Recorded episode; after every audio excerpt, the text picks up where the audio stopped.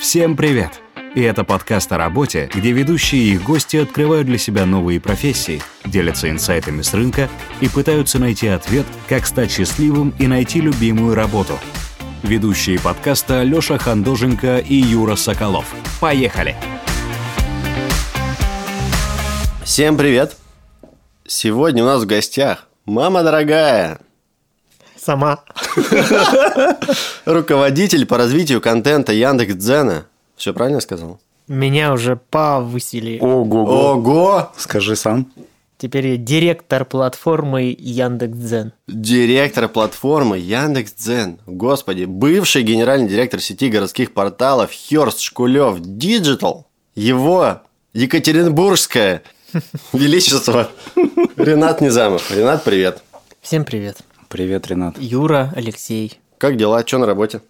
Устал. И это только понедельник. Ты же без выходных, наверное, теперь Да работаешь? я прекрасно отдыхаю выходные. Мне пока сложно. Но у вас подкаст про работу, и я Да. сразу дам спойлер. Два месяца, как я э, в Яндексе, и мне пока чертовски сложно, тяжело, и вот прям уже с понедельника я начинаю тяжело вздыхать. И думать, скорее бы суббота. Сколько раз ты вздохнулся за сегодня? Не знаю, я недавно поймался на мысли, что я так могу сидеть, а ты, как никто другой, знаешь, что в Яндексе нет кабинетов, и все сидят э, как бы вместе. И я так сижу, сижу, и я искренне, меня вырвалось, я прям все такой... Ну, прям громко. Люди даже повернулись. Вот. Насколько ценная информация. По- Ребят, по пятибалльной шкале. Вот это насколько ценная информация. Это одна из самых ценных информаций в этом выпуске подкаста. Слушай, мы тут в основном про работу болтаем. По большей части про всякие карьерные изменения, но не только про них. Поэтому давай начнем с твоей истории. Я правильно помню, знаю, что ты же на самом деле журналист. Да. Был? Ну, Или- по профессии. По профессии. Как сказать? Э, Высшее образование, у меня факультет журналистики, журналист Уральского государственного университета. Класс. Да. Обалдеть. У нас тут кто были? У нас был уже бывший рекламщик, который теперь делает всякие продукты для скоринга скиллов. Мгм. У нас был бывший продажник, который сейчас музыкальный лейбл открыл. А теперь он журналист, который теперь супер-пупер управленец. Что ты сейчас делаешь в Яндекс.Дзен? Ну, вздыхаю. Вздыхаешь, понятно. Супер-пупер вздыхатель. А ты можешь тогда нам рассказать немножко свою историю? А то, как ты был журналистом? Могу, если это кому-то интересно. Я родился в городе Нижняя Салда Свердловской области. Это где-то минут 40 на машине или на автобусе примерно то же время от Нижнего Тагила. А, не- даже не от Екатеринбурга. Нет, от Нижнего Тагила. Вот, родился там, в городе Нижняя Салда.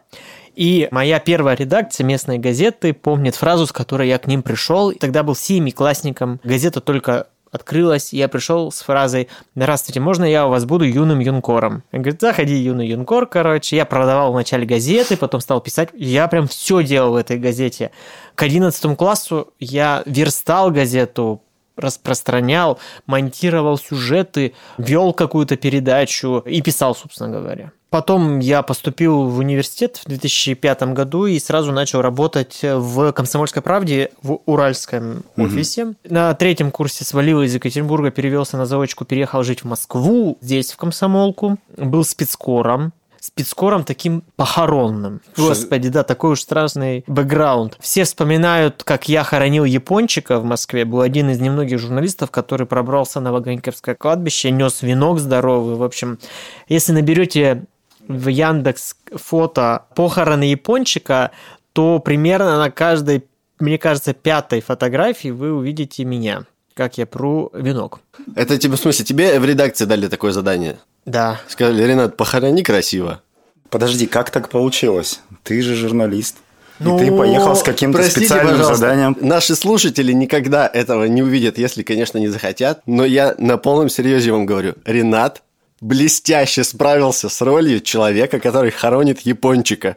Он в правильном месте. И это реально, слушайте, это моя кожаная куртка, я в ней реально, я ее в Заре покупал. И мне кажется, что я мне немножко с похмелья, потому что такой еще видос. Но...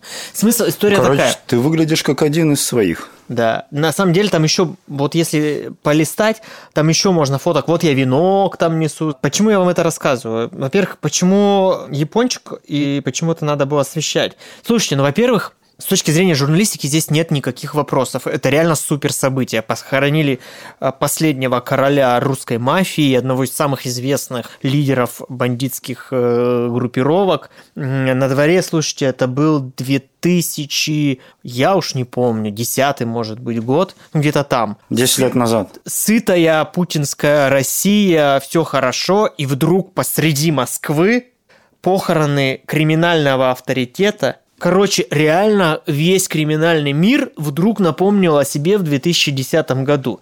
И это реально было супер событие для Москвы, для mm-hmm. России. Это реально показывали все телеканалы. И немногие журналисты, хотя кажется, что на самом деле там дофига было журналистов, потому что нет-нет, да я в толпе видел, о, этот чувак с НТВ, этот э, наш фотограф, там еще каких-то. И у меня, у меня выгнали вот в этот момент, когда я фоткал на iPhone э, венки, вдруг какой-то момент мне так рука по плечу тяжелая. И говорит, ты что, тоже из жизни? Ну, видимо, из газеты «Жизнь» mm-hmm. такая была. Я, а я не нашел ничего лучшего ответить. Не говорю, нет, я из «Комсомольской правды». И мне говорят, ну-ка показывай, что ты там наснимал. А я там наснимал дофига. Говорит, удаляй. Я спокойно все удаляю, потому что на самом деле я все уже отправил. И они мне говорят, если не хочешь там вслед за япончиком э, в могилу, типа пизду отсюда, короче. Клянусь, я ни разу не обернулся. Я почесал в сторону выхода, ни разу не обернулся. Ну вот, то есть, с одной стороны, у меня такие были истории, с другой, в какой-то момент, чисто случайно, я э, вошел в пул МЧС. Угу. Журналистов МЧС. Да. Это типа такая э, горячая группа, у которых э, такой этот, как он, дежурный чемоданчик должен у входа стоять, потому что тебя в любой момент вызов, выдернут и скажут там, э, там в Раменское или в Домодедово в борт и несетесь туда. Э, я так случайно оказался в Хакасии на Саяно-Шушинской ГЭС, когда случилась очень большая трагедия, на самом деле крупнейшая техногенная катастрофа угу. в истории современной России. И я там случайно оказался, потому что у чувака, который у нас был в пуле, он на тот момент почему-то то ли паспорт не взял, то ли его не было дома, ну как в, в офисе такая история. И я полетел в Хакасию, мне сказали, что туда ехать нужно на один день, никто не очень не представлял, что такое там случилось на Саяно-Шушинской ГЭС. И я там застрял на полторы недели. То есть ты репортажи оттуда Да, каждый день ты оттуда что-то шлешь, шлешь, потому что шла длинная спасательная операция. Там, вот. И потом я стал вылетать на все подобные катастрофы. Угу. Ну, типа, сгорела хромая лошадь в Перми, ты летишь туда в ночи. Утонул теплоход Булгария, ты туда. Упал самолет э, там под Смоленском, ты туда. Взорвали Невский экспресс, ты туда. Вот, в общем, вот на всякое. И реально длинная история, потому что вот как-то я мастер по похоронам стал, Угу. Не шучу, э, настолько иной раз уже крыша ехала. Все с Саяна Шушинской началось, потому что там ты уже долго. В целом интерес к э, трагедиям в нашей стране проходит, как к сожалению, за 2-3 дня. Ну, типа, вы помните, что вообще-то недавно самолет на Камчатке там разбился, да? Уже никто не помнит, а прошло это полторы недели назад. Нет. Сегодня там страшная трагедия в э, Перми, а уже Казань, как детей э, расстреливали, тоже уже особо никто не помнит. И, наверное, это их хорошо, чтобы люди не концентрировались на горе. Так вот, я уже понял, что тема-то там на, на, по поводу Сены Шушинска уже ушла, уже страна другими темами живет, а ты там все трешься, потому что тебе редактор сказал, значит, следить за ходом спасательной операции. И начались череда похорон, и я помню, в, как, в какой-то момент я уже сидел, какие-то там эти огурцы резал на поминки в одной семье, там, ну вот что-то такие вещи какими-то занимался. Страшно, на самом деле. Ты уже абсолютно а я себя поймал на мысли, я вернулся после СШГС, так как я практически всех похоронил, видел всех эти вот гробы и так далее. Я себя ловлю на мысли, это была моя первая такая командировка. Ты сидишь в редакции, что-то дела, за какой-то материал пишешь на другую тему, и вдруг очухиваешься, как ты смотришь ВКонтакте в группе памяти погибших Саяно-Шушинской ГЭС э, фотки живых этих сотрудников ГЭС. И в голове сопоставляешь, а какие они в гробу лежали. Ну, я извиняюсь за подробности, дичь какая-то. Звучит ужасно. Ужасно. Потом у меня вот этих историй было много. Последняя, крайняя тогда была вот эта э, история с э, Булгарией, когда под Казанью э, на Волге затонул теплоход. Погибло очень много людей, 100 с чем-то человек. Среди них прям треть было детей, они прям все в детском этом клубе там оказались. Я там был две недели. Долго шла спасательная операция. После этого я приехал и решил, что мне пора что-то менять. Так Слушай, я- да, ага. прости, пожалуйста. А, мне просто интересно, а вот есть такое, знаешь, как вот у врачей, которые долго в профессии, что у, ни- у них они каким-то вот этим панцирем покрываются, Цинизм, да, да, да, да, и у них- они, они становятся очень циничными, такими чуть-чуть. Жизнь случается, я делаю свою работу. Да, да, Да. Есть такое, что ты Есть, по-другому есть. стал к этому относиться вообще. Я думаю, что да, конечно. Просто все люди разные, все врачи разные. То есть, мне кажется, там с десятью врачами поговоришь на эту тему, у десяти будет примерно разное. Кто-то смирился, кто-то нет, кто-то плачет дома, кто-то бухает, кто-то еще что-то, да. Но э, так или иначе ты должен обрастать этой коркой. В противном случае с ума сойдешь. А с другой стороны, мне кажется, что не любой как бы на этой согласится и поедет. Поэтому, но я устал, да. Мне это кровавая тема, эти похороны бесконечные, вот примерно тут уже. Ты в Екат вернулся, поэтому. Нет, я остался в Москве, я тогда жил уже в Москве. Мгм. Четыре года я отработал в «Комсомольской правде». И причем какое-то тщеславие мне еще в тот момент во мне играло. Я захотел в телевизор. Ну, то есть ты решил, ты все равно решил просто, ты остаешься в профессии. Да, просто да. тебе Я надо с- больше ничего не да, умею, да. сменить тему, Мгм. и, ну, и, и славы хотелось. Ну, чуть-чуть, вот- видать, какой-то захотелось. Мне кажется- уже четыре года в Москве, а, а тогда м, А Слава... по телевизору еще ни разу не показали. Не, мне- Показывали, всяких пусть А, говорят, пока- показывали. А, ну так действительно. Мне кажется, что э, тщеславие – это один из таких э, мотиваторов журналистов, один из главных, нет? Да? А мне кажется, ну, это- тщеславие – это вообще один из главных мотиваторов любого многих человека. профессий. И, кстати, Во- многих вообще, профессий, конечно. это правда, да. Всех тогда надо сказать. Давай скажем всех. Давай. Ты к чему вел-то? Ну, а какая у продавца, например, какая мотивация? Тщеславие? какого Тщеславие. Доска почета, А. лучший продавец. Да ну нет, я думаю, что тщеславие – это же Новая такая штука, тачка. которая выходит за пределы просто профессии. Ну, господи, ну, я могу быть просто продавцом на рынке, ну, конечно бы я, я хотел, чтобы все думали, что я очень сильно классный и собеседник, и вообще в покер играю лучше всех на районе, а, Ну, зимой на в кон- лыжах меня не обогнать. Тогда это не в контексте, типа, про- профессии, Да, а в да, целом да, людей. В целом. Да. Ну окей, давайте к тщеславию вернемся. Я попозже. захотелось, да, в телевизор. И э, за 4 года работы в московском офисе я обрел там несколько каких-то разных коллег, э, в том числе в телевидении. В общем-то, у меня был выбор пойти э, на программу «Человек и закон» на Первом канале, типа журналистом, либо профессия репортер на НТВ. В целом, тогда это две передачи были, которые не сильно себя дискредитировали. Это очень классные в Да, тот момент да, передачи-то. да. И, ну, не было вот, типа, интернета, ну, как мне кажется, 2012 год, не было там, типа, вот, Дудя, там, Ютуба вот в таком расцвете, ка- какой он сейчас, да. И я выбирал между двумя э, этими самыми, и, в общем-то, на НТВ больше решился, потому что как-то более молодежно выглядела эта тема. И я стал продюсером ненадолго, буквально, наверное, полгода я был продюсером, потом передачу закрыли. А, тоже интересный опыт. Я с огромным просто удовольствием вспоминаю это время. Я продюсером был. Что такое продюсер? Ну, вот конкретно в такой передаче. Во-первых, ты участвуешь в разработке тем, придумываешь, какой фильм будем снимать. Я прям, меня перло, я набрасывал идей много разных. Потом, значит, выбрали какую-то тему. В профессии репортер работали просто золотой фонд э, теле людей России. И тогда тоже. Там Катя Гордеева, которая сейчас на «Медузе» там фильмы снимает, э, Лиза Листова, Серега Реженков, сейчас режиссер у Ксюши Собчак, э, Стас Феофанов. Прям классные ребята. Потом они тебе типа дают задание. Ну вот, например, у меня был такой фильм первый. Назывался «Замужем за полумесяцем». История про гаремы в России. Э, Про мусульман, мужиков, у которых несколько жен. Да, я вот поехал, у меня было две командировки в Махачкалу. Я снимал там две семьи, у, у- там два мужика, у них по четыре жены.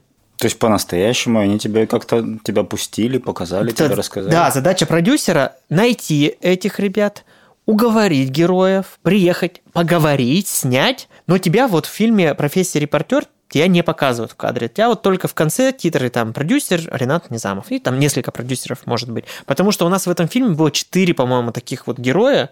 Э, Юлия Варенцова была автором фильма, она в кадре работает, она и озвучивает, она и пишет текст, но вот эту работу такую э, тыловую ведешь, вот ведут продюсеры. То есть она, допустим, к одному герою съездит, а к, тремя, к трем другим ездят э, продюсеры. Ты вот, значит, записываешь интервью, потом была адски странная для меня история, КПД до сих пор я её не понимаю. Ты должен дословно расшифровать все, что записано. Прям Просто. она охнула, да. Она э, подняла со стола листок, разорвала его, скинула. И дословно со всеми движениями ты это расписываешь, потому что автор фильма э, не пересматривает все всю запись. Ты так съемок можешь, типа, там привести 10 часов, например. Она не пересматривает, но она быстро читает. И она потом выделяет, о, вот это классное, вот тут она классная сказала, и потом говорит, посекундно, Да-да-да. поминутно записываешь, и она так, так, вот, значит, девятая минута, с девятой по десятую э, мне это надо. И она уже сама это берет. Но вот я еще несколько ночей после командировок сидел в Останкино и расшифровывал эту, эту шнягу. Это был 2012 год. Мы снимали безобидный фильм в Москве. Он назывался, название у него было «Белая лента» про тех людей, которые стали выходить на первые акции протеста. Помните, такая Болотная, Сахарова, Чистые пруды. Э, Реально, ну вот я студент, мне не нравится, значит, что там выбор. Я айтишник, я журналист, я инженер, я пенсионер. Вот какой-то такой набор историй. Зачем люди выходят на акции протеста? Этот фильм вышел на НТВ. Конечно, сейчас дичь, что такие могут фильмы выйти. Он вышел, успел выйти на Дальний Восток. Потом фильм сняли с эфира уже по следующим часовым поясам. Кто-то выложил э, этот фильм, тогда еще так тоже можно было, ВКонтакте. Э, И после этого передачу закрыли. Команду распустили. Из-за фильма?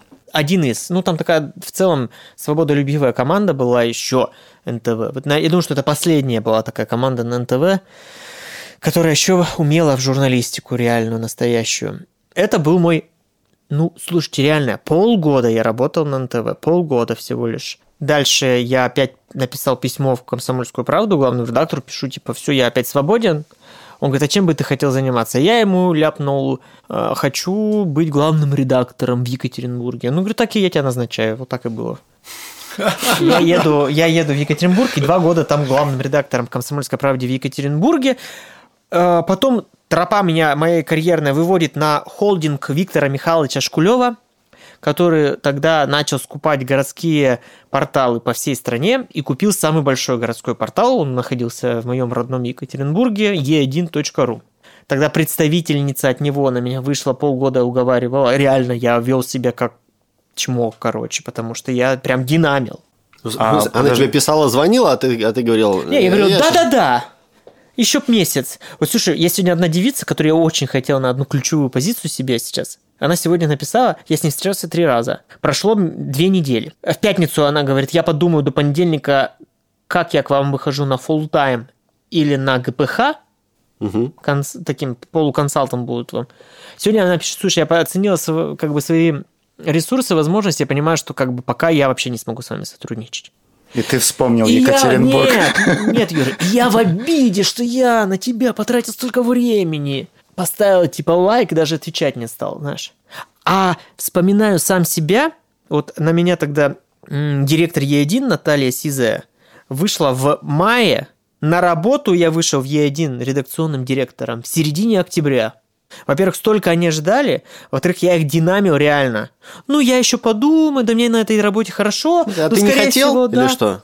Я долго сомневался. А Е1 уже стал активом Виктора Михайловича на тот Да, момент, да. А, и уже как бы ты в команду Виктора Михайловича шел. тут. Ну, я тогда вообще не знал, что такое Виктор Михайлович Шкулев. Я вот тогда была тогда компания у него Интермедиа Group, там даже фамилию Шкулева не было в названии. Ну, и один-то ты знал, конечно. Я один, конечно, я знал, но это и было нек- некоторым сдерживающим фактором. Я все-таки журналист. В «Комсомольской правде» я был на супер хорошем счету. Я реально там с главным редактором и генеральным директором в одном лице.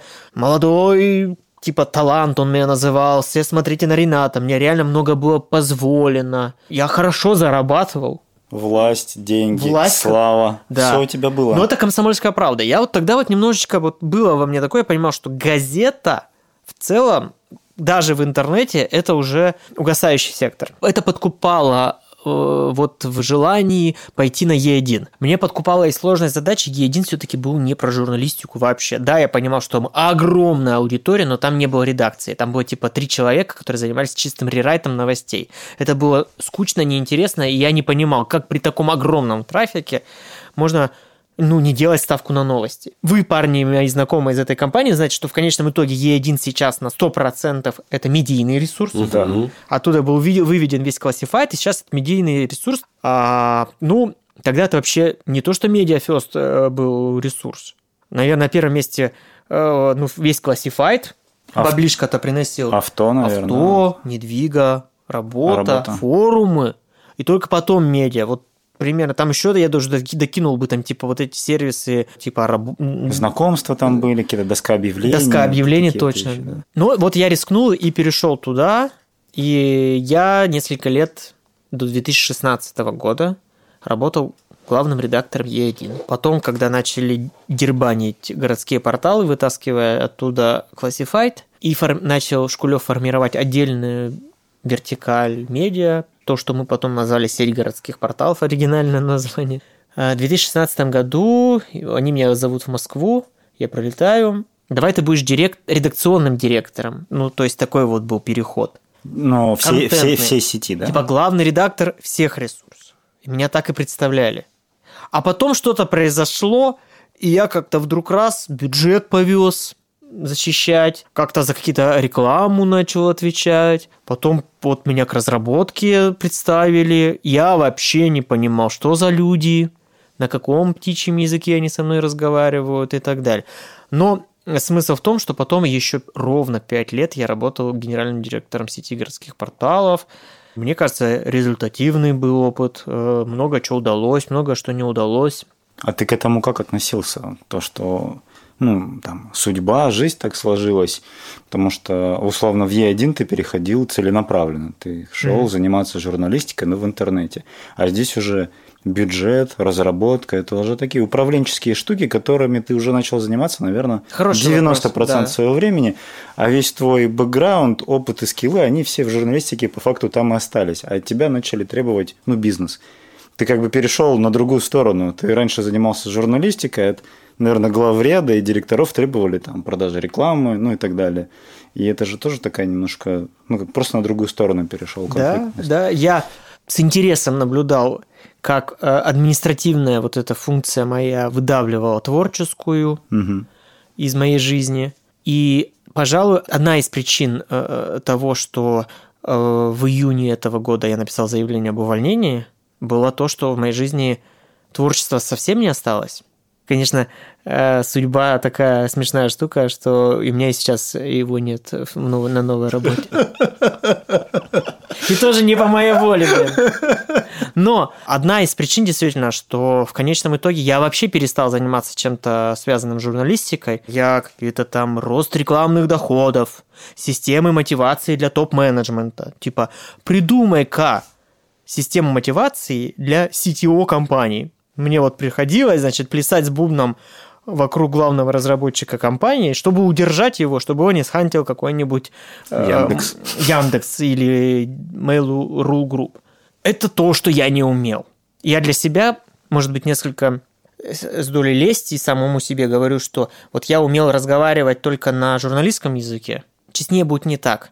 Я не научился разговаривать на других языках, но я стал немножечко их лучше понимать. Я стал понимать язык разработчиков, потому что мне нужно было с ними говорить на одном языке. Я даже там выучился год на продукта в Geekbrains. То есть, кроме редакционного, начал э, говорить на языке каком-то продуктовом, чуть-чуть понимать разработчиков, начал разговаривать на языке продаж. Это совсем другой менталитет. То есть редакционные люди, журналисты – это один менталитет, разработка и продуктовые команды – другой менталитет. Третий был продажники, продавцы.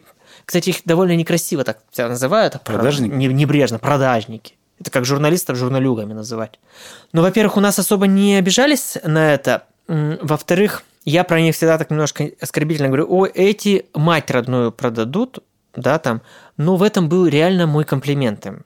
Потому что продавать городские порталы, даже вот, ну, это, это, уже, это уже работа, это, это, это непросто. И Еще один язык – это язык бюрократии, Э, потому что ты начинаешь разговаривать с бухгалтерией, с кадровой службой, с а, великой службой АХО. Так вот, вот эти все вот, это язык бюрократии. Четыре языка. Журналистика, продавцы, разработка и бюрократия. Если я не полностью их выучил, то хотя бы стал понимать э, людей и почему, и какие у них ценности, и почему они вот именно так мыслят, а не иначе. Ну, а вот ты все-таки себя сейчас кем считаешь или идентифицируешь? Ты управленец уже, журналист или какой-то классный, креативный чувак, который достигает результата? Вот как... Слушай, вот когда я понял, что мне пора уходить из от Шкулева, я вообще сам себе задал, начал задавать вопрос, это а куда? Ну, то есть, мне кажется, что я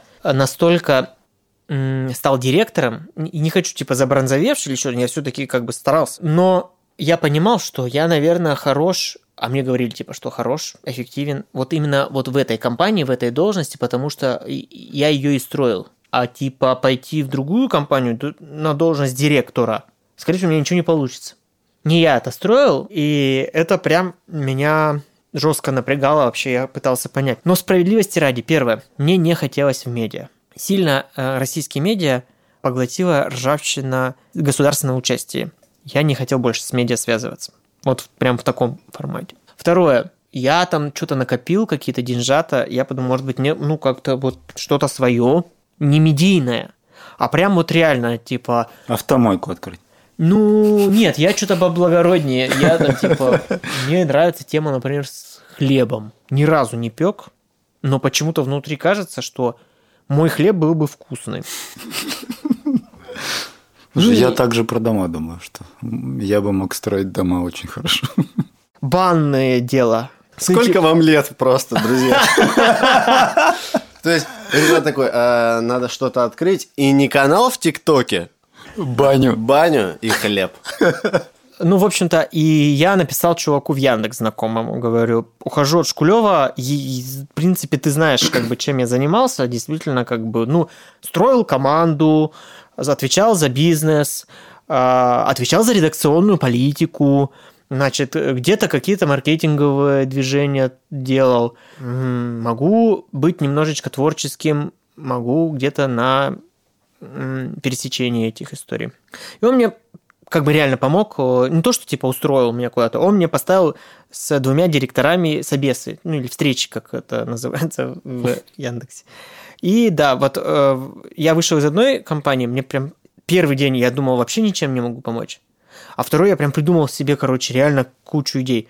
Но вторая компания была более предприимчива, и такая сразу одну, вторую, третью встречу, прессу я им накатал, а когда выйдешь, а вот через две недели, все, все, давай. Я так оказался в Дзене. Выходил на позицию руководитель по развитию контента, то есть реально думал, бизнесовых задач у меня не будет.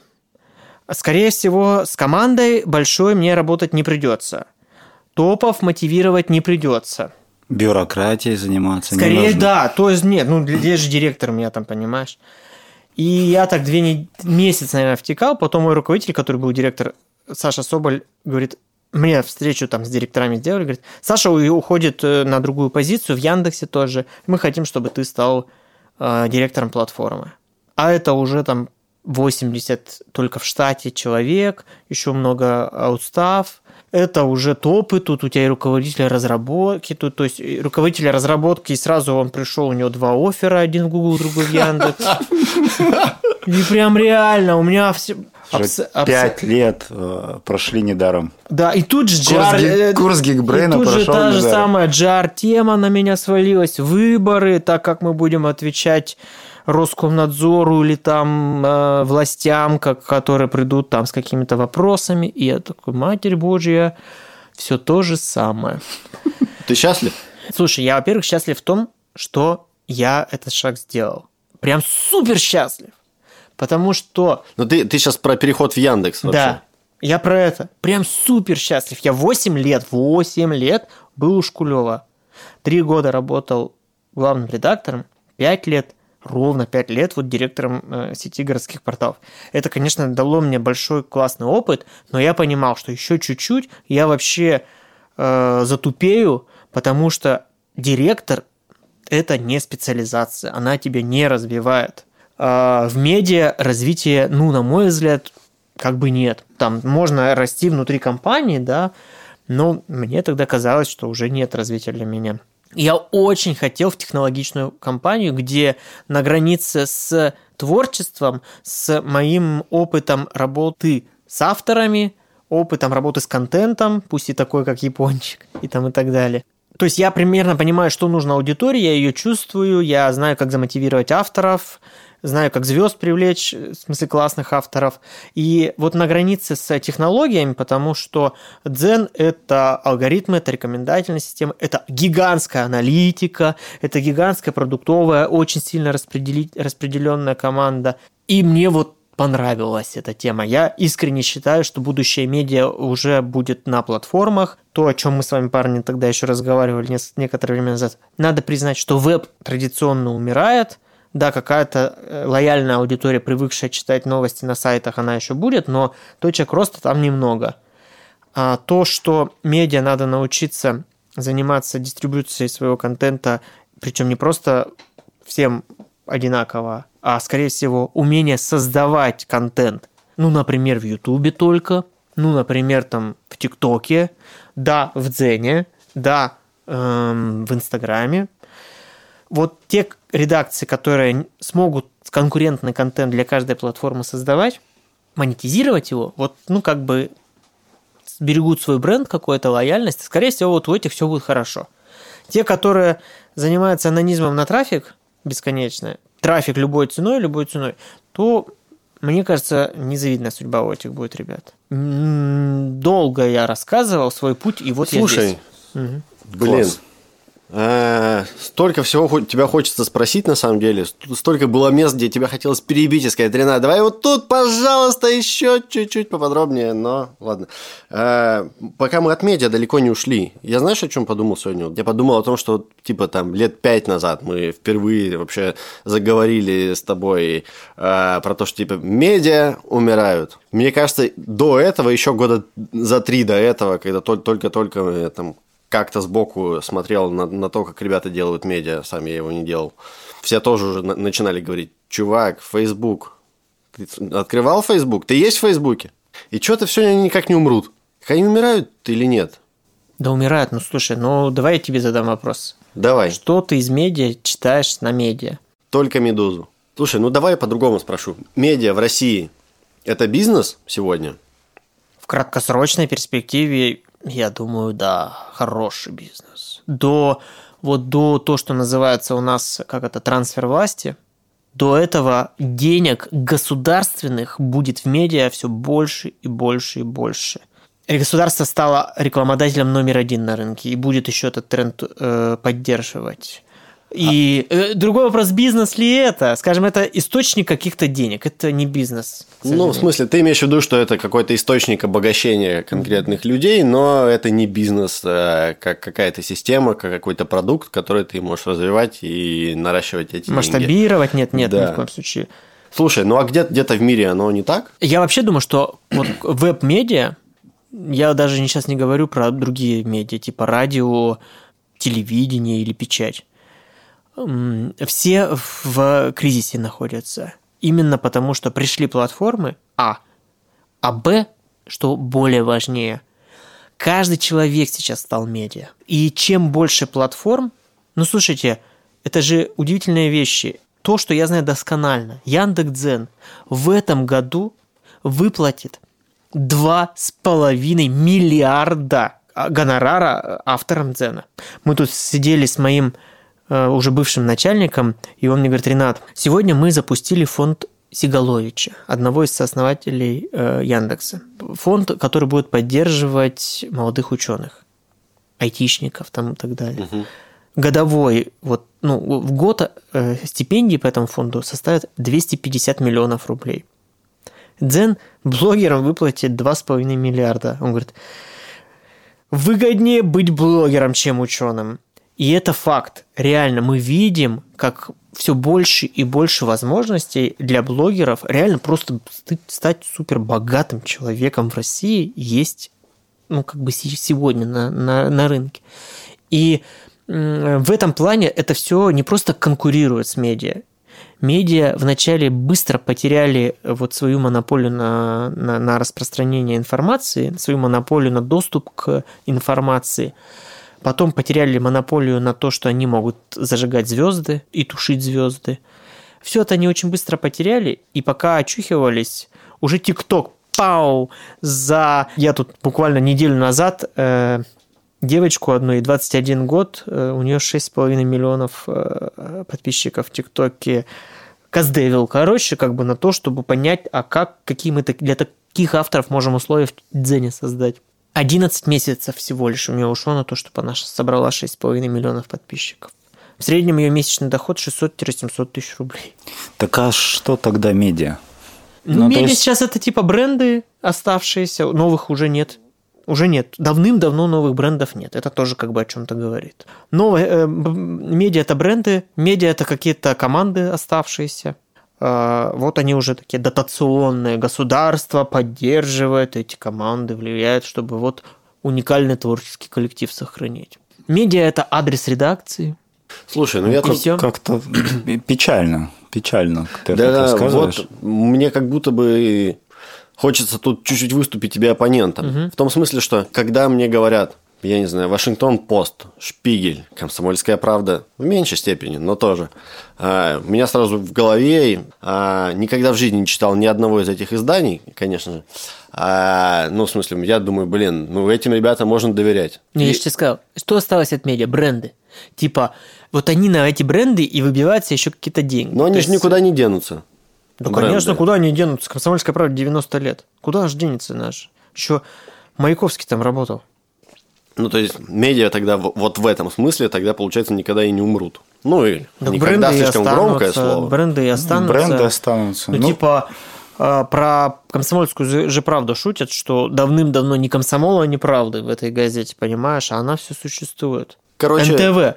Ничего от НТВ не осталось от того, каким его придумывали. Ничего, кроме трех букв. А оно живет.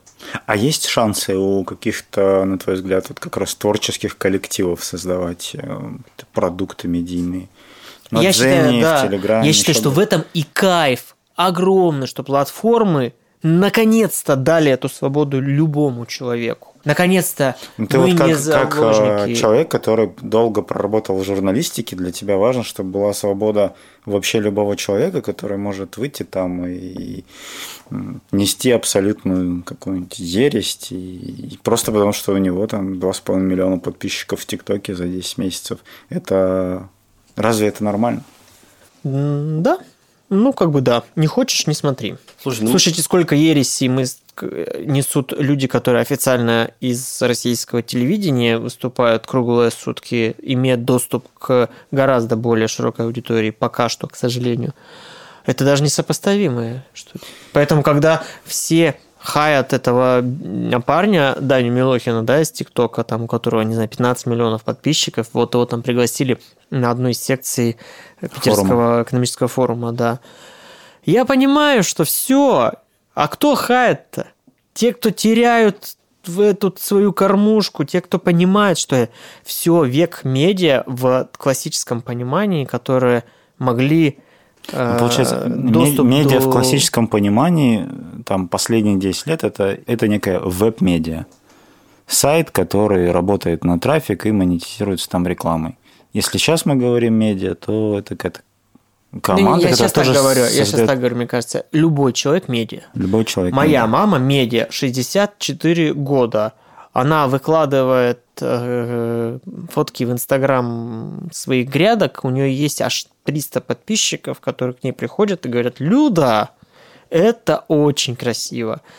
Она медиа, у нее есть уже доступ к информации. Если вы м, ТикТоком пользуетесь, обратили внимание на любопытный тренд. ТикТок уже давным-давно не платформа школоты.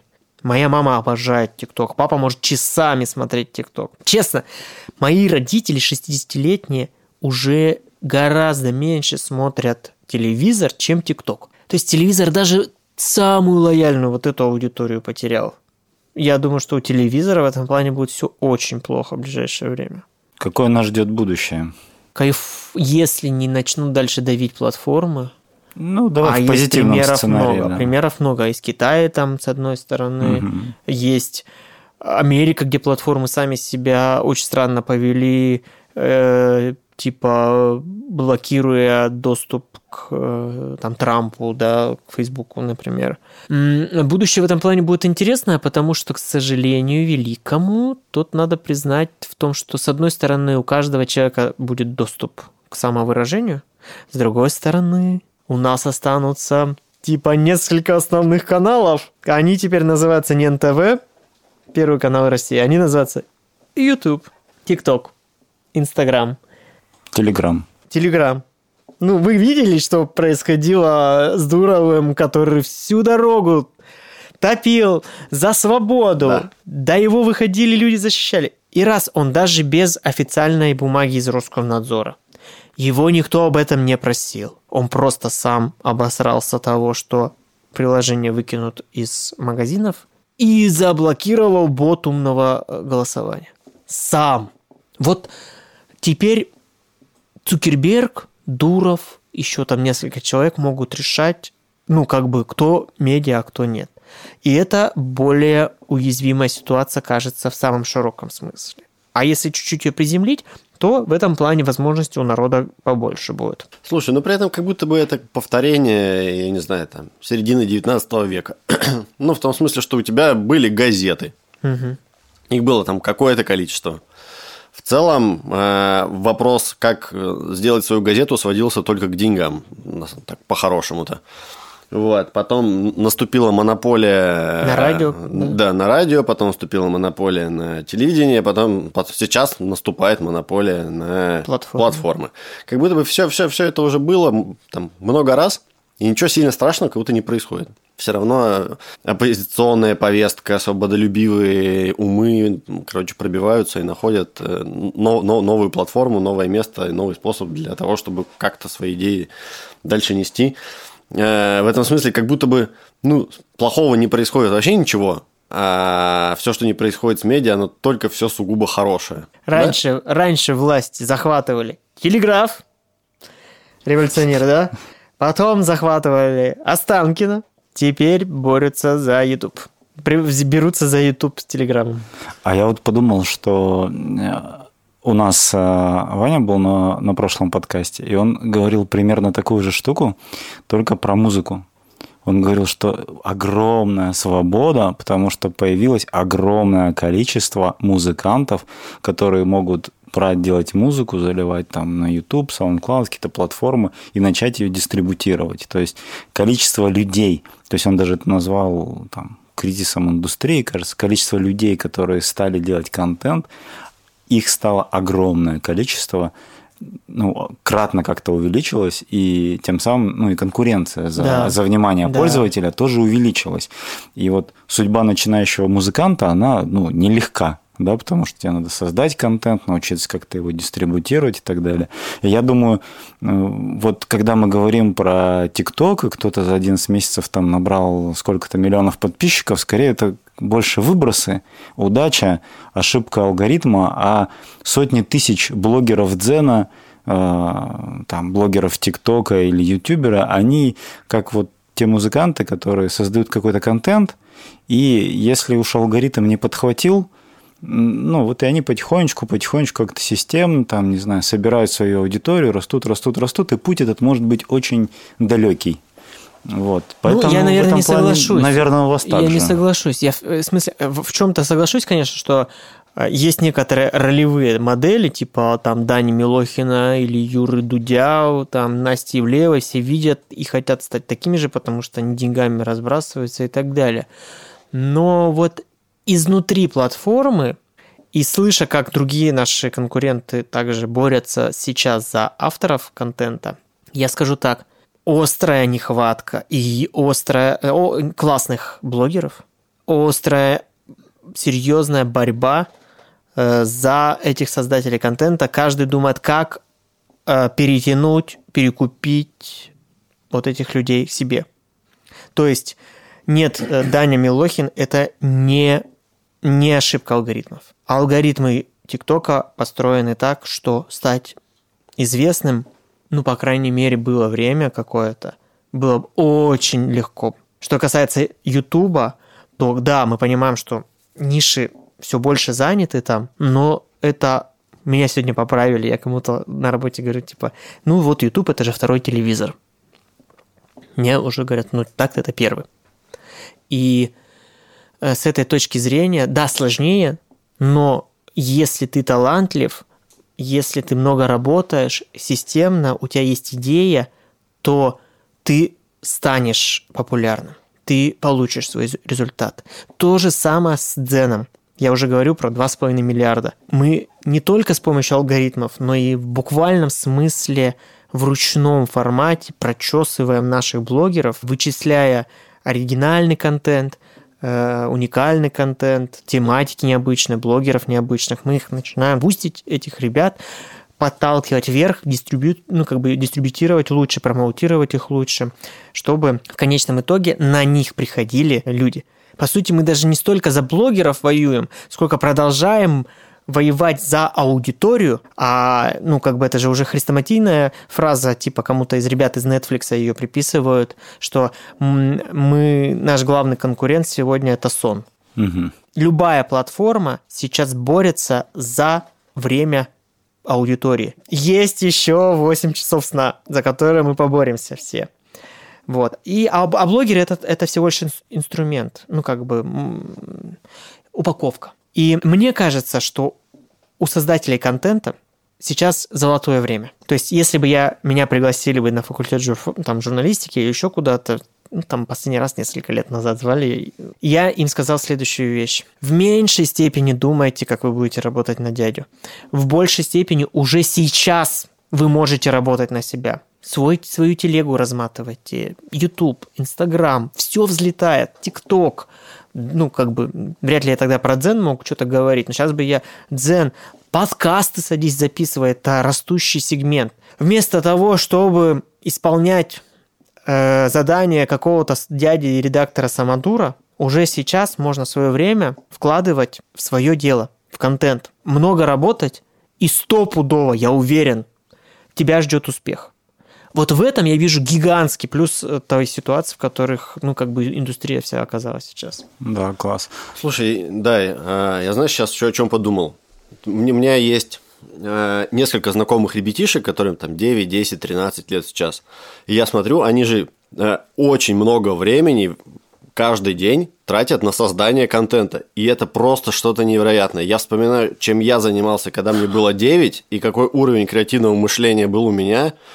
Господи, о чем мы вообще говорим? Ну, в смысле, я, когда мне было 9, я разбирал аккумуляторы и свинец плавил. И это было капец не так классно и не так полезно, как сейчас там девочка Полина занимает, производит в день, не знаю, 8-10 роликов в ТикТоке, их каждый смотрит по 20 человек. Но у нее, правда, там как-то работают мозги, она думает, а вот это я сейчас тут надену, отсюда спрыгну, сюда убегу.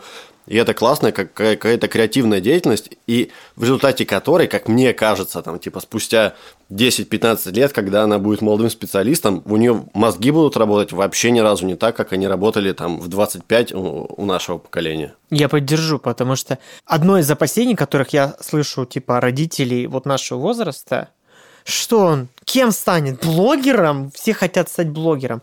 Не надо этого вообще бояться. Пусть это его будет собственный путь, кем он там станет. Не переживайте на этот счет. Когда я смотрю на своего племянника, а я наблюдаю за ним в Инстаграме, он, значит, запускает там каждый, каждую субботу, ставит телефон и в прямом эфире запускает, как он делает открытки. Прикольно. Типа, вот он первый класс пошел только в этом году. Он делает разные открытки. Во-первых, это, ну, мило наблюдать, а он так серьезно, там полчаса или час что-то лепит. Фишка в том, что он не просто у него же есть аккаунт другой, второй аккаунт в Инстаграме. Называется «Лавка открыток». Он ими торгует. Вот он привез целую... Я ему там что-то типа комплименты, какие классные открытки, приедешь в гости, привози. Он приехал ко мне, ну там летом, по-моему, он приезжал, привез всю пачку открыток, говорит, вот, вот эти, значит, по 15 рублей, это все тебе продам за 250. Я купил, понятное дело, все, но их правда, их, Леха, их интересно на, э, рассматривать. Что такое наши открытки были в детстве? это вот, вот танк так нарисуешь палкой, торчащей из нее, и солнце вот такое, да? Нифига подобного. Вот ты сказал про как они, ну, уровень креатива. Там как-то все вырезано, ты так открываешь, тут что-то у тебя выезжает, какие-то интересные смыслы там, ну, я офигеваю. То есть, если бы это еще сделано было чуть как-то красивее, то это правда можно было продавать за хорошие деньги. И, ну, ты, ладно, в лучшем случае сидел паял, да, там что-то. А мы, ну, страшно сказать, мы бутылки собирали на улице в своей солде. Сейчас ужасно будет. Их отмывали, чтобы их сдать, Да, я так чтобы же выпить, но не для того, чтобы выпить, а пробки, потому что мы собирали. Вот так, как бы такое. Я еще про, про путь с тобой хотел поговорить, на самом деле. Пульс? Пульс. Путь. А, Да. Я просто- Короче, на самом деле, как будто бы не очень сильно большое количество людей, я, по крайней мере, знаю, которые там еще в седьмом классе решили, что они будут журналистом. Вряд ли ты в седьмом классе, конечно, это прям так решил. Вот. Но ты как, как, как вступил, ну, судя по твоей истории, на, на эту дорожку э, гиблую, так как в целом как бы с нее и не сходишь. А Ты как считаешь, вообще человеку важно прям вот найти какое-то свое ремесло и как бы всю жизнь быть в нем? Либо можно в целом так болтаться из занятия в занятие, из ремесла в ремесло. И тоже быть счастливым. Да, я здесь точно не буду никаким советчиком, потому что я не знаю, как э, вот сменив ремесло, я все-таки ты прав больше вот какую-то медийную стезю по ней с ней иду. Но я так скажу, я с огромным уважением вообще прям с долей восхищения отношусь к людям, которые кардинально меняют именно вот свое профессиональное дело. У нас коллега э, в Новосибирске была руководителем продаж нашего сайта НГС Юлия Ушакова. Я еще был директором, но я уже тоже уже написал заявление. И она, значит, мне пишет и рассказывает, извиняясь, знаешь, так виновата, что Ренат, ну, я устала, я ухожу. А куда? Управляющим салонов красоты. Я говорю, я, я так искренне за нее был рад, вот потому что, видимо, у меня, собственно, такой запрос на эти перемены, что я был за нее просто просто счастлив. Я сейчас наблюдаю, мы с ней иногда переписываемся, наблюдаю за ней в Инстаграме, она там закупает массажные кресла, которых сроду вообще ничего не понимает. Какие-то столы для маникюра, ремонты какие-то запускает, новые офисы, подбирает э, специалистов по покраске волос, реально закупает линейку шампуней там или ей, она говорит, мне супер сложно, я вообще не понимаю ничего, она говорит. Но мне кажется, что пройдет полгода или год, я буду смотреть на себя уже с той колокольни и думать, блин, как круто, вот ты смогла. И очень многие люди несчастны от того, что они не сделали какой-то шаг. Они не попытались даже поменять свою жизнь. В профессиональном плане в том числе. Есть же прекрасная поговорка, я ее очень обожаю, про лучше сделать и пожалеть, чем не сделать и пожалеть. Огромное количество людей, я уходил от Шкулева, там один или два человека, вот откровенно мы разговаривали, которые там работают в московском офисе, типа 12 лет, там 13. И они мне говорили, да, Ренат, ну вот тут тебе это не нравится, ты что думаешь, там будет хорошо? Там будет, типа, там приличное руководство, или там, там свои тараканы. Я говорю, да, да, но это же интересно, ты тут узнал, как там поменялся, испытал сам себя. Вот, поэтому э, вот у меня история с волосами про это. Типа, да, дожил до, до седины человек, 33 года. Или 34. Дай бог 33, слушайте, надеюсь. 33, короче, мне. Я, по- я пошел на старую жопу, значит, покрасил волосы из черного полностью в белый цвет. Значит, первый, кто, кто отреагировал ужасно вообще, просто это была моя мама. Потому что, значит, я Потому что она не для этого тебя рожала. Наверное. Скорее всего, точно. Именно контекст тот же самый. Пот- Э, Жена меня сфоткала, отправляет в семейный чат, и мама пишет, вы что, инфаркта моего хотите? Я такой, «М, нет, а что? Она говорит, ну, типа, зачем без предупреждения такое делать?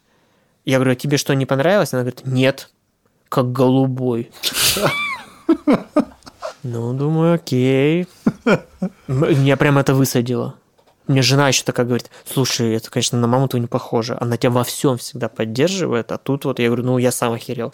Так вот, это всего лишь волосы, черт побери, ты посмотрите, они у меня аж отросли уже, все. Это всего лишь покраска волос. Но насколько даже этого люди боятся? Даже просто покрасить волосы люди боятся, потому что, а что скажут люди, а что скажет мама, а как это на работе оценят, а пойдет мне или нет, а если не пойдет, это что, мне на лысо бриться? И миллион вопросов. А на самом-то деле тебе надо один шаг сделать, прийти в парикмахерскую, сказать, покрасьте меня в серо-буро-малиновый цвет, например. И я кайфую от того, что я вижу молодежь всех, всех цветов вообще перекрашенные каких только пирсингов, каких только татуировок нет. Я считаю, что они в этом свободны. Вот правда, потому что как мне вот там вчера, позавчера друг из Тагила приезжал, типа, если ты вот в таком виде по Тагилу пройдешь, то далеко не уйдешь. Тебя отмудохают. Я говорю, вот в этом вы в своем Тагиле несчастная. У вас единственное, что разноцветное, это небо, потому что там всех цветов трубы чадят. А в остальном вы серая масса, и вам комфортно быть в этой серой массе, потому что вы боитесь выделиться. Вы боитесь э, хотя бы даже попробовать жить по-другому.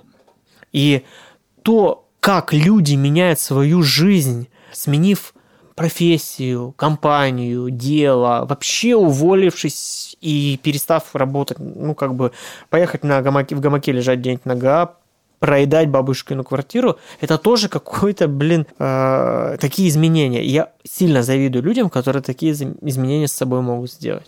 Слушай, ну твой переход в Яндекс, это же тоже очень сильное изменение. Как долго ты собирался?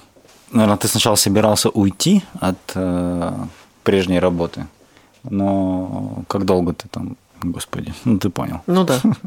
я как-то все больше было раздражителей на предыдущей работе.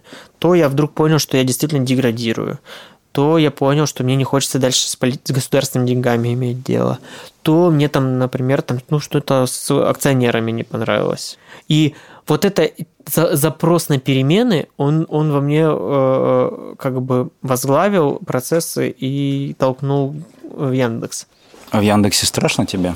Сейчас или было? Вот ты говорил, что тяжелые были.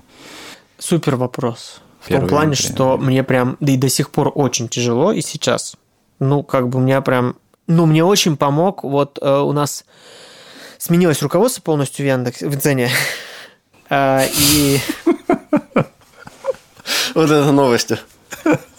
И новый парень, директор э, Антон, а, у нас был выезд по-моему, на прошлой неделе в Нижний Новгород всем дзеном, там прям 300 человек вы, выехали.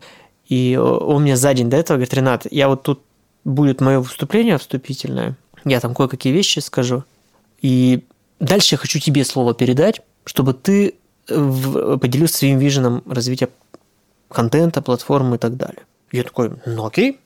Я почему-то не думал, что это там будет так масштабно. Во-первых, я реально приезжаю 300 человек, там какой-то огромный зал, типа экспо снят. Огромная сцена с э, фонарями, ну Яндекс, Яндекс умеет, короче. Реально он выходит как, как Стив Джобс какой-то, вещает, я вас... Мне было так страшно. Я настолько был не уверен. Но вот сам факт того, что я взял эту ответственность на себя и как бы зарядил, типа, вот моя программа. Проговорил ее, словил какие-то аплодисменты, в целом даже более-менее позитивный. Потом весь вечер люди с бокалом подходили, мне говорю, супер, так классно выступил. Кто-то говорит, блин, долгожданные перемены. Кто-то говорит, ты обесценил нашу работу, сказал, что вот это плохо, а это неплохо. И это все была реакция супер важная для меня. И я стал гораздо более уверенным. Ну, то есть, реально, я не знаю точно, верна та стратегия или нет. Я не знаю точно. Я боялся вообще сказать просто глупость, понимаешь? Угу. Ну, типа, все скажут, чего? Он вообще, вообще понимает, о чем говорит? Вот ты даже я этого боялся. Но сам факт того, что мне дали сцену, сам факт того, что мне доверили декларировать какую-то программу, а она меня сделала сильно сильнее. Я даже так скажу, мне вот это доверие э, было очень важно. И теперь несмотря на все, что мне все так же сложно, я прям я себя чувствую гораздо увереннее и вижу, как люди понимают, что типа, о, надо идти за ним. Вот он там сказал со сцены, и это звучало как тост, пора, как бы он знает, о чем говорит. То есть, да, мне эту ответственность надо сейчас взять, декомпозировать всю эту лозунговую речь и начать ее исполнять. Но это лучше. Помните, мы с вами ходили на выступление Адизеса, где он говорил, у вас может быть ошибочная тактика, у вас может быть вообще там, которую вы не верите, но она это гораздо лучше, чем у вас ничего такого не будет, и вы будете постоянно в каком-то поиске. Ну вот я как бы иду по заветам Адизеса, и, и мне как бы я чуть-чуть больше уверенности сейчас в себе чувствую. Просто потому, что я взял на себя ответственность, и теперь буду думать, как это все реализовать. То есть дзен сейчас будет другой. Сейчас дзен будет... Ну, меняется и так меняется. каждый месяц. Ну, как, как же ты полгода сильно меняется и, и, и продолжит меняться. Инстаграм тоже сравни, который, был, который сейчас и который там три года назад. Без сторис, э, рилсов, Мгм. э, ИГТВ и так далее. А пять лет назад э, без э, фоток галереи. Ну, там. Что потом? У тебя, в смысле, в будущем, после дзена? Где ты, как себя видишь? Я так далеко не думаю. У меня правда, вот э, я сейчас еще такую историю расскажу. Э, Где-то, наверное, году 18 или 17, сейчас это уже можно рассказывать. На меня вышел э, чувак Анатолий Рожков. Он был директором медиа Mail.ru Group. Ну, типа, вот там портал, всякие авто, мейл, авто, леди, авто, добро, авто, ну, какие-то спорт, тут какие-то такие. Тогда из мейла ушел Сережа Паранько, и Толя мне звонит говорит, давай поговорим, мы хотим предложить тебе позицию редакционного директора Mail.ru Group. Звучало классно, прям звучало, но я отказал. Отказал, потому что честно сказал, слушай, я набрал столько каких-то, ну, ответственности, вот, я там замутил редизайн. Ну, мы еще ни один ресурс не накатили, но мы уже нарисовали. Мы там начали сайты все на единую платформу. Мы там какую-то народную премию запустили. В конце концов, я там команду стал собирать. Мы какой-то город новый хотим открывать. Тогда еще не было фонтанки у нас, еще много чего еще не было, но это, я говорю, будет стрёмно. Если сейчас вот я побегу просто за красивой должностью. И я, конечно, не жалею, потому что я сделал все правильно. В конечном итоге новость. Толя Рожков на днях уволился из Mail.ru Group и переходит на позицию редакционного директора Хершкулев. Или нет, digital директора. Там часть команды переходит тоже вот э, к Шкулеву. Медиа Mail- Mail.ru уже как бы, ну нет, там как бы ничего нет, ничего не растет, и все это ум- ум- умрет в какой-то перспективе. Поэтому сейчас я для себя вижу так. Вот то, что я декларировал неделю назад в Нижнем Новгороде, то, что я взвалил на плечи, то, что мне передали на плечи, там команду тоже. Я хочу добиться результата. Вот как мне получилось, когда я из Шкулева выходил, я прям с легкой совестью. Я передаю, ну, согласитесь, все-таки цельный бизнес э, в управлении. Все работало на единой платформе, в едином дизайне. Пик по трафику, пик по выручке. Команда прекрасная. Все топы на месте. Директор по продаже, директор по продукту. Грудинина назначили после моего ухода. Директор по CTO. Все на месте. Класс. Продукт себя чувствует хорошо, и я все обязательства перед компанией выполнил. Я, э, если уходить из Зена, то мне нужно обязательно хотя бы попробовать, хотя бы вот достичь то, о чем я буду с таким же э, счастьем и радостью вспоминать. Класс. Класс. Спасибо тебе большое, Ренат. Ты Спасибо классный. тебе за то, что ты такой классный. Друзья, спасибо, что были с нами до конца. Если вам понравилось, ставьте лайки и подписывайтесь на наш телеграм-канал «Подкаст о работе». До встречи!